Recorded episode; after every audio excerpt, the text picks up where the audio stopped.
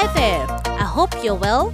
I am Mary Mwakalu, and you're listening to the Hearing by God's Word podcast, where we drink from the well of God's Word, find nourishment for our souls, and seek to live out His teachings in our daily lives.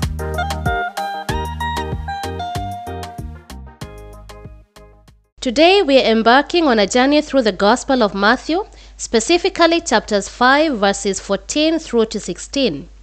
In this passage, often referred to as the Sermon of the Mount, Jesus imparts timeless wisdom to his followers. He speaks of being the light of the world and encourages us all to shine brightly in a world filled with darkness. It's a message that transcends time and place, resonating with people from every corner of the globe. So grab your Bible and join us as we explore the profound significance of Matthew chapter 5 verse 14 to 16. In these verses, Jesus invites us to embrace our role as bearers of God's light, to let our good deeds shine before others so that they may see our Father in heaven. But what does this mean for us today in a world filled with challenges and distractions? I am the light of the world. Matthew chapter 5 verse 14 to 16. You are the light of the world. A town built on a hill cannot be hidden. Neither do people light a lamp and put it under a bowl. Instead, they put it on its stand and it gives light to everyone in the house. In the same way, let your light shine before others that they may see your good deeds and glorify your Father in heaven. Light allows people to see where they are going. This could apply to either the spiritual or material world. A lack of light will cause individuals or people to become disoriented and lose their way. There is no fear in light since it provides clear vision. We are called the light of the world by Jesus Christ.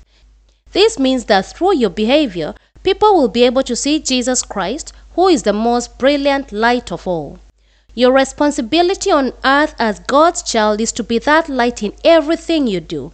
It could be at home with your family, friends, or strangers. A good example of being the light of the world is the parable of the Good Samaritan found in Luke chapter 25, verse 37.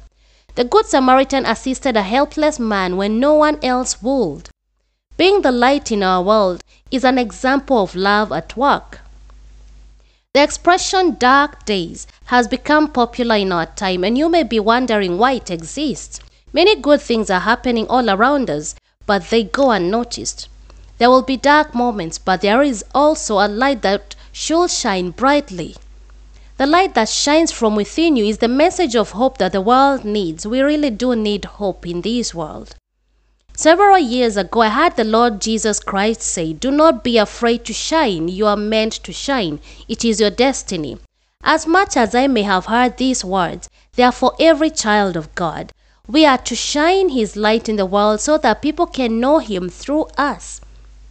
So shine your light with what you have, and He will add to it. He will multiply it. Do not be afraid to shine. You are meant to shine. It is your destiny. I speak this word to someone out there who may be thinking, what I have is not really important. It's not really valuable. I don't have anything to offer. You do have something to offer. There is good in you because you got the DNA of God in you. And so you can shine your light. That light that is in you, you can shine it to somebody's life who is living in darkness, who is living a hopeless life. You can bring hope in their situation by just being who God has made you to be. So do not be afraid to shine. I will repeat these words again. Do not be afraid to shine. You are meant to shine. It is your destiny. Why? Because you are the light of the world. Let us pray. Thank you, Father God, for giving me the identity of the light of the world. May I shine for Jesus Christ wherever I go. May people see you in me and at work in me. And may your light in me transform their lives in Jesus Christ's name. Amen. I remember a song that we used to sing when we were kids. I want to shine, shine, shine. I want to shine. I want to shine, shine, shine. I want to shine. When people see me, they see you, Jesus. I want to shine for my Lord. I want to shine. As in, when people see you, may they see Jesus in everything you do. Be it your words, be it your actions, even your thoughts, let light shine through you because they will see a difference when they look at somebody else who does not have light. Thank you for joining us on this illuminating journey through Matthew chapter 5, verse 14 to 16. In today's episode, I am the light of the world. We hope that the insights shared today have inspired you to shine brightly as a beacon of God's love and light in the world. Remember, the message from the Sermon on the Mount is not just a lesson from the past, but a timeless call to action. As we reflect on these verses, let's consider how we can better reflect God's glory in our daily lives. If you found today's episode meaningful, please consider sharing it with your friends and family. The light of God's Word is a gift meant to be shared with all those around us. Don't forget to subscribe to our podcast so you can stay connected with us on this journey through Scripture. And if you have any questions or would like to share your thoughts, please reach out to us on our social media platforms. You got God's Cherished Ones on Facebook or via our ministry email link in the description of this podcast, Hearing by God's Word. We always love hearing from our listeners. As we conclude this episode, take a moment to meditate on the words of Jesus from the book of Matthew, chapter 5, verse 14 to 16. Let your light shine before others, that they may see your good deeds and glorify your Father in heaven.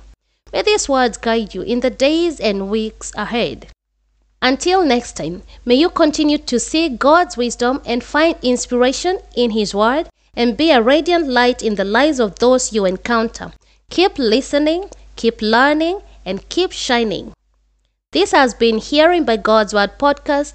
Stay blessed. God bless you. Shalom.